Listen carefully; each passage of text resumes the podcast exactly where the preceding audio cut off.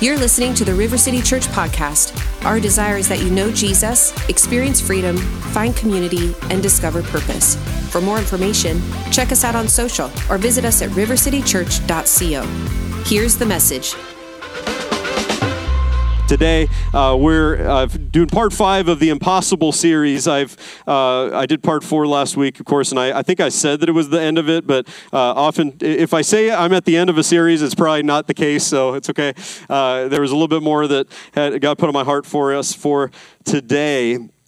And if you're taking notes, the, the title, subtitle is Miracle Moment, Miracle Moment. And uh, through this series, we've looked at, uh, uh, of all the things we've looked at, we looked at the subject of faith, uh, looked at not worrying the first week, and uh, the power of, of God's promises and how God fulfills his promises like he did to Abraham and, or, uh, yeah, Abraham and Sarah. and God told them this in Genesis 18 14 Is anything too hard for me? Is anything too hard for God? Uh, and that's been the basis of this as we really connected with the principle of faith. Uh, last week I talked about obedience and the importance of obedience in faith. Faith is more than just what I believe about God, it's more than just information I agree with. It's actually my response to God's word uh, and, and really experiencing all that God has for my life. Uh, the Bible says, the willing and obedient eat the good of the land. So there's so much God has for all of us. Uh, and when I give my yes to Jesus, it positions me to experience what he wants to do. Uh, today we're going to look at what Romans says of the story of Abraham and Sarah in connection to faith. Uh, and we're going to talk about really the, the miraculous hand of God at work in our lives. Romans chapter 4 verses 16 and 17 uh, just to set some quick context for this, uh, Romans here is talking about uh, the difference, the, the con- kind of contrast between two approaches to God. One rooted in the Old Covenant and in uh, what the Bible calls the law of Moses, the law, which was God coming on Mount Sinai and giving the Ten Commandments and, and the other laws to, to govern and, and uh, kind of really introduce himself, but also to declare to Israel what it meant to be a nation and a people set apart for God. But one of the things we find in Romans and other places in the New Testament is the law revealed something. It was given uh, not, to, not to even make us right, because it couldn't make us right with God by itself, but it actually revealed our need to be right with God, uh, that it revealed the condition of sin. And the other, the other side of this is the response of faith. And, and Romans 4 here holds up Abraham as example, as a father of faith, for us to follow in his example. Uh, but I want us to look at this Romans 4 16 and 17. Therefore, it is of faith, that is, being made right with God through Jesus Christ and what he did on the cross, where we receive righteousness through, the, the, through what Jesus did, that it might be according to grace. We, we didn't earn it, God provided it. Uh, so the promise might be sure to all the seed not only to those who are of the law, that is the Jews and the Israelites and those of the old covenant, but also to those who are the faith of Abraham. That's for all of us who come to faith in Jesus, put our faith in God. And here's what it describes about Abraham. Here's how it defines the faith of Abraham. And I think defines a lot of what faith is to be in our lives, especially when it comes to the subject of miracles. Here's what it says of Abraham it says that in the presence of him who he believed, talking about God, Abraham believed God, and he did it in God's presence. And this is important because faith is not something you have to work up in the presence of God. Faith is not something I have to try to generate in God's presence. That's why it's important to be in this atmosphere and in an environment of prayer, in an environment of worship. Every time I draw near to Jesus, I don't have to try to figure out, do I have enough faith? Faith is the overflow of my response to God because I've been in His presence. There's some things that you feel overwhelmed by today. If you would just get in the presence of God, it would change the way you see it. It would change the way you respond to it. In fact, it would cause, that's why the Bible calls worship magnifying God. You can't make God bigger, in case you're wondering. You can't make him stronger. You can't, but but but but when we magnify God, it it, it magnifies our faith, our view of God. It, it causes us to recognize that God is greater than any mountain we're facing in any circumstance we're against. The faith of Abraham in the presence of whom he believed, who gives life to the dead. God who gives life to the dead and calls those things which do not exist as though they did. So if there's something that's dead in my life, if there's something that I think is over, I think is impossible, God specializes in working in things that man said it's over. things that things that people have written off, that we've shelved, we've said that'll never change. God specializes in moving those mountains without even breaking a sweat. And just in case we think it's not even there, like maybe God's begun to put something in your heart that you think, I, there's no way I can do that. It's impossible. But God also calls those things that are not, that don't exist, as though they did. The God who formed the heavens and the earth, the God who said, Light be, and light came into existence, the God that formed you and I, that same God. Here's what it says Psalm 77 about God Your ways, God, are holy. What God is as great as our God? You know, it was easy for them in that time to look at the nations around them and even among their own people sometimes. And they would see idols built and images of, of things made by human hands that man worshiped as gods.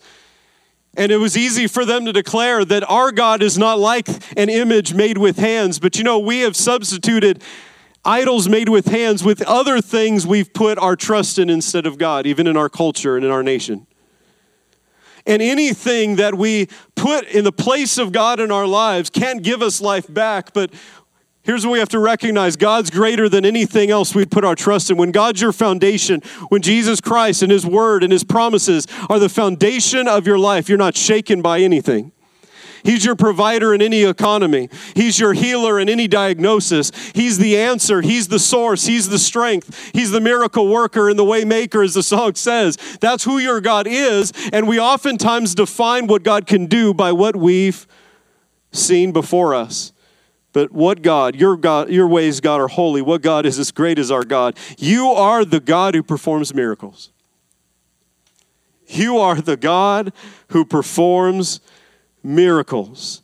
You display your power among the peoples. I want to let you know today that God is not a God who did miracles past tense and stopped doing them. He, he's not a God who was very busy for a season of human history and then decided to take a really long vacation. And, and so I've got three points related to the subject of miracles. The first one is this number one, God isn't finished yet. God isn't finished yet. I would define miracles as God's intervention. God who formed the, the universe that we live in, the world that we live in, who created us, the God who, all, all of that, that God who, who, who created the natural laws and created the laws of physics, all the things that govern the world, when God intervenes in our life, and that could be what we define as a, as a big miracle, or it could just be any area in which God intervenes in my life. I would define that way. It's the supernatural hand and intervention of God. It's God at work in my life and yours. And God isn't finished in your life, He's not finished in your family, He's not finished in Mason City and in North Iowa. He's not finished in our nation. He's not finished in a world that's gone crazy, in a world that's many times embrace darkness, and yet God has still a promise and a purpose for light. God still wants to see the lost become found. And God has a plan, and He's not finished yet. I, have I've seen too many people told that their life was over. Too many people told their future is, is, is absolutely done. People told that Maybe it was their health, maybe it was their finance, maybe it was just their faith and their walk with God, and they, there was no hope for tomorrow. But I'm telling you, church, God isn't done yet.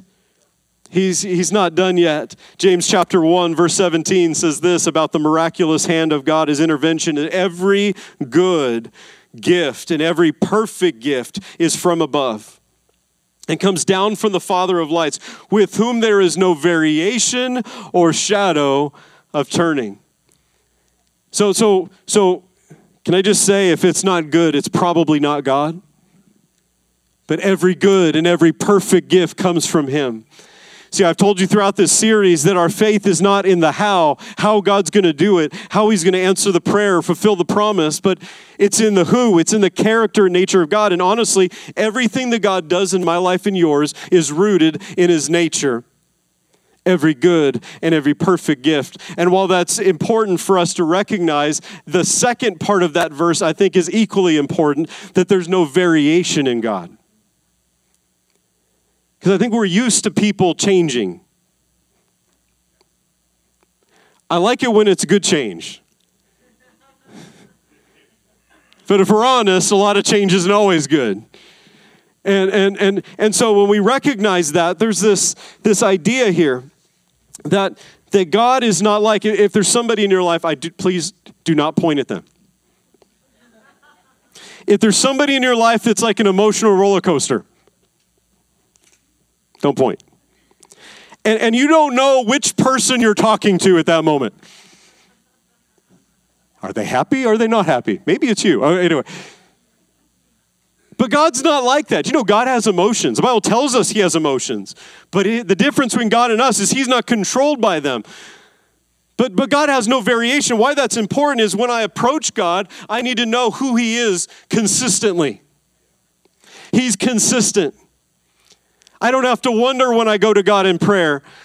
If I have Jesus in my life and I've received redemption and forgiveness, I've no, I can come boldly before the throne of grace because He's unchanging. He's always good. He's always faithful, and every good and perfect gift comes from him. Malachi 3 6 says, I am the Lord, I do not change. Therefore, you are not consumed, O sons of Jacob. See, the Bible is a supernatural book given by a supernatural God who desires to empower you and me to do what we can't do on our own. Taking what, what his hand upon our lives and, and adding, see, I can't be the parent I need to be without God's help. I can't do the things I need to do. Just in my relationship with Jesus, I need God's help. The law revealed man's sinfulness and man's condition we needed something outside of ourselves i've told you this before but but you know i love to camp and i love to hike and uh, you know whenever i've been lost hiking because it's happened a couple times uh, it's usually because i thought i knew the way and i didn't and I needed something outside of me to be my compass, to be my map, to be my guide. We have a world that is, is in the dark, is lost in the dark because we need something outside of my feelings and outside of what I see, and sometimes outside of what I've been told, outside of culture to define, that sets the, the barometer, that, that tells me what truth is so that I can find the direction. That's what God's Word does. But the goal of the Bible is not just to know information about God, it's to know the person of God the core of, of, of the Bible and the gospel. At the heart of the message of, of the Bible is this it's not some religious book that a, a, a, spiritual person one day wrote some, some guru wrote some principles down so that, you know, uh, treat people nice and be a good person and, you know, follow the golden rule and you're good. But it was actually at the core of our faith is a miracle. That one saying he's the Son of God didn't just do miracles, he was put to death, laid his life down on the cross, and then rose from the grave. Your faith is rooted in a miracle. We oftentimes, as in, in the Christian world and even in the church, have three approaches. I found three approaches to the idea of miracles. The first is that God stopped doing them that maybe he did them once and he did them in history and he did them in Bible times, but you know, things are more sophisticated now and, and, and God doesn't do that stuff anymore. I, I remember in uh, my early relationship with God I, uh, in college at ASU, I remember finding this book, and uh, I won't name the book, but it, it's a, it's a well known Bible reference book. And I open it up and I'm, I turn to the book of Acts, which is all about the supernatural hand of God and and and they gave an explanation for why God does doesn't do the stuff anymore. And this is the age of the book. They said, well, the reason now is we have telegraphs and railroads. It'd be like us saying, we have the internet, we don't need the Holy Spirit. If you want to know what the church is to be, read the book of Acts. That's the church through all of history because our God doesn't change. Jesus Christ, Hebrews 13 8, the same yesterday, today, forever. So sometimes we think, well, God doesn't do any of that anymore. And sometimes we kind of try to find a middle road and, and, and we think, well, God's distant. Like he does miracles, he does stuff, but it's infrequent. And the reason we take either of those approaches is we look at circumstances and we define who God is, not based on His word, uh, but by disappointment. by what we think didn't happen or the prayer that wasn't answered that we think wasn't answered. And, and we look at those things and we allow our view of God to be shaped by that instead of faith, instead of the promise of God. That's why God's word has to be a foundation for what we believe, what we say, and how we live. That God's word creates a foundation that I can actually have faith that's bigger than my disappointment. I don't pray based on what I haven't seen, I pray based on what His word says He does. Did I give you the first point? I think I did. I don't remember. Point number two, I'll give you point number two. Um, what he does for one, he'll do for anyone. What he does for one, he'll do for anyone. Do you know why I think? Here's, here's my third approach. If, if the seconds, well, God's infrequent, he's distant, that's not true. He's close. And he's actively engaged in the lives of his people. He's actively engaged in your life and mine. Now, does that mean that everything God does in my life has to be parting the Red Sea in some major, what I would consider a major miracle? No. Sometimes there's things I'm praying for, and in the waiting season, while I'm waiting for God to do it, God's more concerned about my character than my comfort. He's concerned about my growth instead of getting my way. I know none of us ever pray our way instead of we, we pray for temporary relief from a problem. But, but here's the reality God is a God who answers, and God is a God who provides, and God is a God who does what he says he'll do. And, uh, you know, I, I think, honestly, I think the reason we have this problem in the religious world is because the devil hates miracles. He hates them. I know he hates them. He, he, he said, I just, you know, interacting this week with, with somebody they, out of state. They, they, God's doing something in their life. They're getting baptized in their church this weekend, and they told a friend about it. And when they told a friend who, who went to a, a some different type of church, and, and they told their pastor that this, this person's ever met, that pastor called this, this, this one that's getting baptized this weekend and gave every religious reason why his denomination doesn't baptize that way, and her baptism's not valid anymore, and all these different things. It's funny how religious demons like to talk people out of what God's doing. And if you don't think there's religious demons, just you'll see them. And, and, you know, Jesus' strongest words were never for the prostitute, the tax collector, and the sinner. It was for the religious elite that kept people from the kingdom. And, and, and here's, here's what I found one miracle is better than a thousand sermons. I've been doing this a long time. I love to preach the word, but, but okay, so early in my walk with God is my, my I'm getting my, my faith legs, so to speak. You know, I'm praying really spiritual prayers like, God, give me a good parking space at ASU. let me, let me, and you know, eh, but, but, and my faith was often rooted like, God, if you're there, do this. God, if, and my, my prayer life was shaped by still trying to figure out the question of Him. But that's no longer has been the case since those times because here's what I found I've gone too far, I've seen God too much to ever wonder if He's there.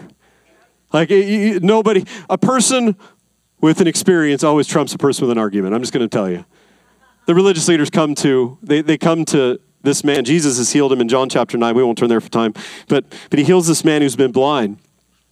And when he heals him and the man's totally restored in his sight, the, the Pharisees get upset because Jesus healed the man on the Sabbath, on Saturday, the day when no one should work.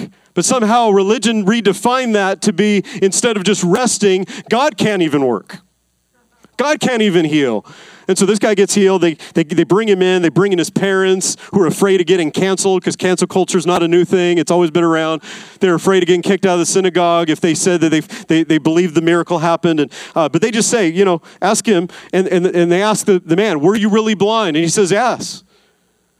They say, well, it can't be God. It can't be a miracle because he healed on the Sabbath as Jesus healed. He's a sinner. And this guy who has just had a brief encounter with Jesus, but it was enough. He doesn't have his theology figured out. He doesn't he hasn't gotten it all straight yet. He says, "Here's I don't know what you're saying, but here's what I do know. I was blind, now I see." Jesus changed my life, turned it upside down in a moment. And, that's what happens in our life when we have an encounter that's personal and life changing. And in my life, that's what's something that, that, that nobody's been able to ever talk me out of. Believe me, I had plenty of professors try. And, and, and, I believe, you know, I believe in the intellectual side of our faith, the, the arguments of apologetics and the logic of our faith, that, that we have a creator who formed us and we have a purpose in life, that we were made for eternity. And there's, there's I believe all of those things. And, and the arguments for the resurrection of Jesus, the foundation of our faith. I, I believe in all of that. But for me, that reinforced what I already found when I was lost and I became found, when I was blind and I saw, when I experienced a miracle in my life because Jesus is real, He's alive, and He's not distant, He's close. I never gave you point two, did I? I did. Okay, what He'll do for one, He'll do for anyone. Here's what the Bible says God shows personal favoritism to no man. My dad's got a great shirt. I told you guys about this. Uh, it, it's funny, but it's not theologically correct. Uh, it says, God loves you, but I'm his favorite. And, and sometimes we think that, if we're honest, like we think God has favorite kids. Because we see God working in somebody else's life, maybe even the very thing we've been praying for, they're getting the answer, and we wonder why, God. And, and, we think that God has favorites, like God picks and chooses. But here's what I know what God will do for one, He'll do for anyone. Jesus didn't die for the spiritually elite, He came for the sinner, He came for the broken, He came for all of us. And He makes His promises available. And that also goes all the way back to the Word. What God did for one, He'll do for anyone. If God restored, Jesus is the same yesterday, today, forever. That's the basis. That's the foundation. Romans 2:11 says the same thing. God does not show favoritism. So then what precedes a miracle in my life? That's the question I would ask. That's what I want to know. If if if it's available for anyone, God working in our lives is free for anyone, then what is the prerequisite? I can't say that again. Say that again. Prerequisite. What's the what's the starting? What's the initiator then?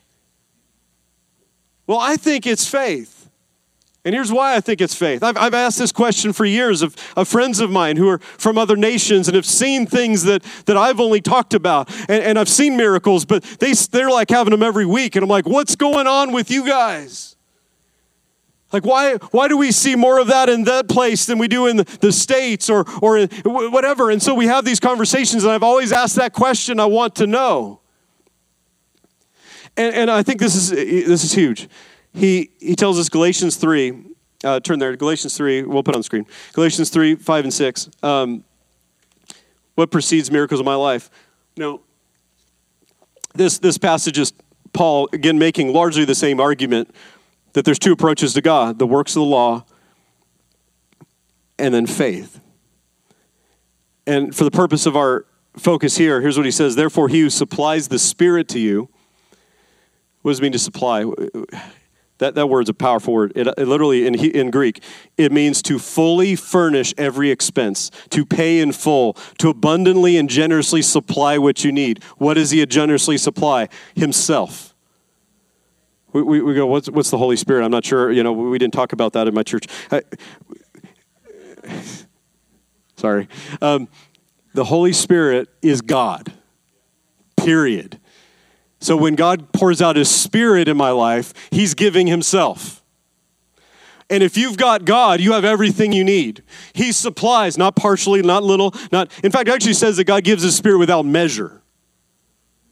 But but I love this. He says, He who supplies the Spirit to you and works miracles among you. Like Paul doesn't even try to go, there's a God who works miracles, but you haven't seen it. He actually references to talk about the importance of faith. He says it happens in your midst. Here's why. Does he do it? That, that was normal for the church. It will be normal for the church again. Does he do it by the works of the law? One approach, or by the hearing of faith? So, what's the hearing of faith? Well, it actually tells us, very next verse, just as Abraham believed God, and it was accounted to him for righteousness. Everything God does in my life, I told you this last week, I think I did, is, is from faith. It, it's, it's rooted to me receiving from God. The works of the law is me earning something to be made right. But, but faith is He's made me right through Jesus, and now I'm receiving by faith what he's provided. And, and so this is so important because here's what he tells them God's doing all this among you. He's working, he's supplying his spirit, he's working miracles. But what's the basis? The hearing of faith. Just as Abraham did this, he believed God. There's a reason we're called believers, church. he believed God. He believed God. And I believe that it's important for all of us to respond. Faith is the most common denominator in of every miracle I found in the Bible that, that, that there was some presence of faith engaged. So, so let's, let's look at a story. Let me reread Romans 4 real quick. Romans 4, this is uh, verse 18. Um, no, 16, 17. It says, In the presence of him who we believe, God does two things gives life to the dead and calls those things which do not exist as though they did. So, Abraham, in response to this, this is his faith. He, contrary to hope, in hope believed so that he became the father of many nations according to what was spoken. So shall your descendants be. God gave him a promise he would have a son, he would have descendants from him, even though he had had no child, could not have a child. And not being weak in faith, he didn't consider his own body, which was already dead, since he was about 100 years old, nor the deadness of Sarah's womb. Nor did he waver at the promise of God through unbelief, but was strengthened in faith, giving glory to God, being fully convinced that what God had promised, he was well able to perform. Third point is expect the impossible.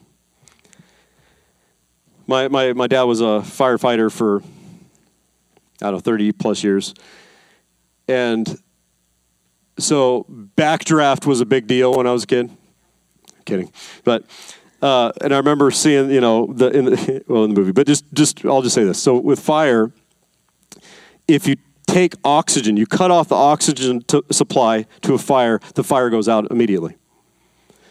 Fire requires oxygen. F- faith requires expectation. Expectation is like the oxygen of your faith, it fuels your faith. And what often happens is we have faith, but we diminish, reduce, or even shut down our expectation. We stop praying big prayers we start letting our unbelief or what we see in the world around us or what we're feeling at the moment define how we pray, what we believe God for. Abraham didn't even consider his condition. And if he did look at it, he goes, That's not a factor because I've got a word from God. You know, I've, I've, I've seen and experienced miracle after miracle, but my whole my life started with one. My mom was, at 16 years old, was diagnosed with the worst case of endometriosis her doctor had ever seen, which prevented her from having children. She was on, it was so bad, so severe, she couldn't have kids. But she had in her heart that she would have a child. In fact, she actually, of course, you know, the first part of the miracle was she began to carry me. God, God God caused her to be able to have a child, but it was going to be a bad pregnancy according to her doctor. It was going to be so bad that they hospitalized her much earlier than my potential due date. They would send her home, and then, but she ended up on the last stretch, the last month, I think, completely on bed rest, and was told that I would be born premature, I wouldn't be healthy. And in fact, it was so bad, a nurse one day, I think it was the devil, dressed up as a nurse, but uh, brought a healthy baby down to her room and said, This is what a healthy baby looks like, but your baby won't look like this.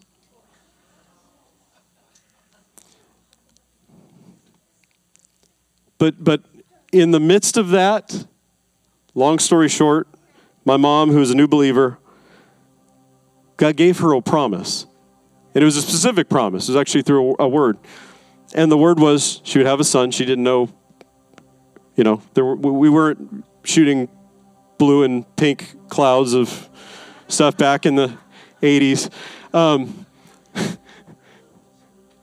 and and she and the other word was I'd be on my due date. And so she had a word from God. And she had to hold on to that. I mean, you got to cling to the promise when you've got your own nurse coming and telling you that. And you've got every reason to expect that this is not going to work out. But good news, I was born on my due date, healthy. But you know what I believe? Faith has to grab hold of the promise of God.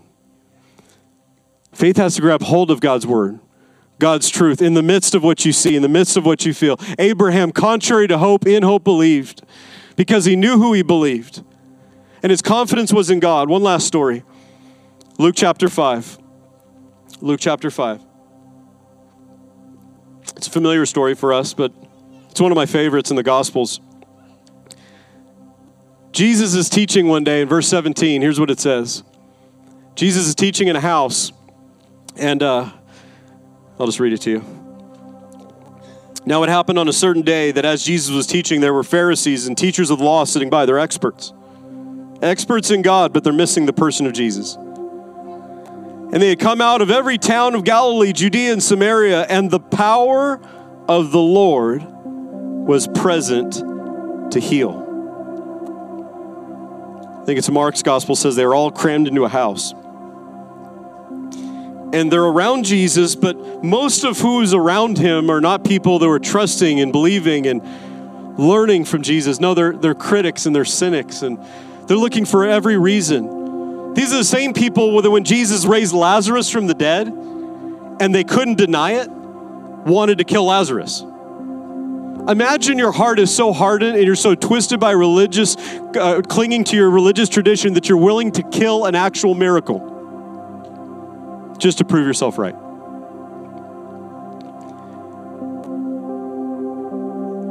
And, and they're surrounding Jesus. But you know one thing about Jesus? While he uses miracles to bring the lost to Him. In fact, some of us aren't seeing miracles because we're just focused on our own needs and we're not reaching the lost. I'm just going to tell you. Create opportunities to see a miracle.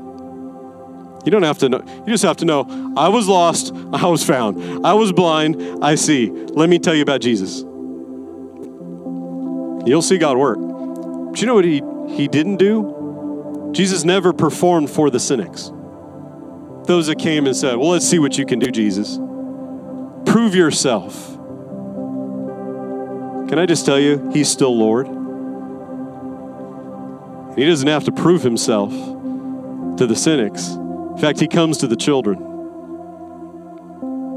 That's where faith starts. And so, so the, the, the room's full. But outside, there's four, four guys that have a friend who's paralyzed. And, and they want to bring him to Jesus, so they carry him on a, on a mat. And they carry him to the house, and they're trying to get in, but the house is so full of cynics and critics that there's no room. By the way, the power of the Lord was what? Present. But nobody's receiving. Because faith is what receives what's present in the room. And it's Jesus.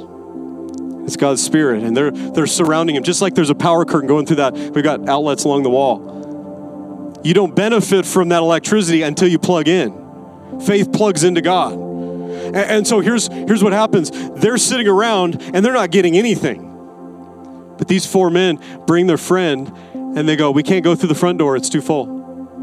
And a lot of people would get discouraged and go, Maybe next time. Let's go back home. But these guys have an expectation. They're expecting the impossible. And you know what they do? They go to the roof, and I hope the homeowner had insurance. They start tearing through the rooftop to lower their friend to Jesus. They will do whatever it takes to get their friend to Jesus. I wish we were like that. God, let make us a people that will do whatever it takes to get them to Jesus because the world has a need. It has a heart need, and the need is only found in the Jesus that changed your life and they tear through the roof, and it was the best day in church. The, the pieces are falling right as Jesus is teaching a Bible study, and all of a sudden, this guy gets lowered down, and Jesus says two things to him. I'm almost done. Two things when he saw their faith, not even the man's faith, it doesn't say anything about his faith yet. When he saw their faith, that they had such an expectation of possible, he looks at the man, here's what he says Son, your sins are forgiven you. And everybody else around gets bent out of shape.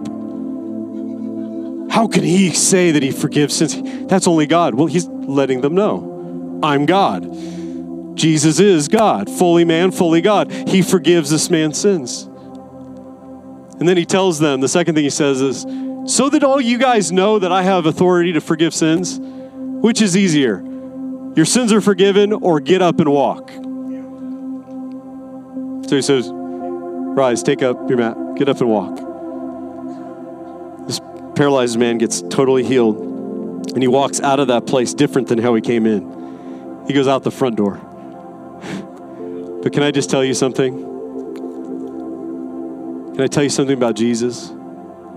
That the greatest miracle he does in my life isn't just the moment that I couldn't walk, but I now could. That, that God did the miracle. The greatest miracle in my life and yours is the day he changed our heart.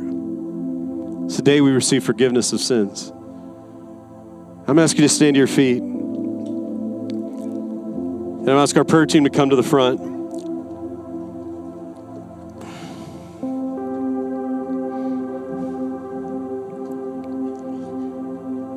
Jesus is the hope of the world. He's a hope for our family. I, I, I know people in this room who've experienced miracles. I, I know people who were told by their Pharisees, the experts, said your marriage is over. Said your kids are too far gone said you'll always be addicted. That, that, that they were told by experts. But at the end of the day, there's only one opinion that matters. At the end of the day, there's only one word that matters. It's what my mom grabbed a hold of. It's what I've experienced, and it's what comes from God's word. What's impossible in your life today? I'm asking you to do this. If we could pray, I'm asking you to bow your heads, close your eyes, so that you can make this personal. Because the greatest miracle, I believe, is when we were far from God and He brought us close through Jesus. When He, through His death and His resurrection, brought us to life because we were dead in our sin, running from God. That was me. I ran from God. I knew enough about God to know the truth, but I still wanted my own way. And I pushed God away. Maybe that's you today. You've been far from God. But you know what I love about God is his nature doesn't change. God so loved the world that he sent Jesus, and he sent Jesus for you. And, and today you have an opportunity while you may be far, you can come close. And you can get to know the God I'm talking about. You can experience the promise of forgiveness. You can experience the promise of a future and a hope that comes from the God who made you. You find a purpose here on the earth, you find a home in heaven. But it all starts with a yes to Jesus, not joining a religion no, it's, it's a yes to Jesus. That's what faith begins with. Saying, God, I put my trust in you. I need you, Jesus. We trust this message encourages you in faith and in your relationship with Jesus. To learn more about River City Church, find us on social or visit us at rivercitychurch.co.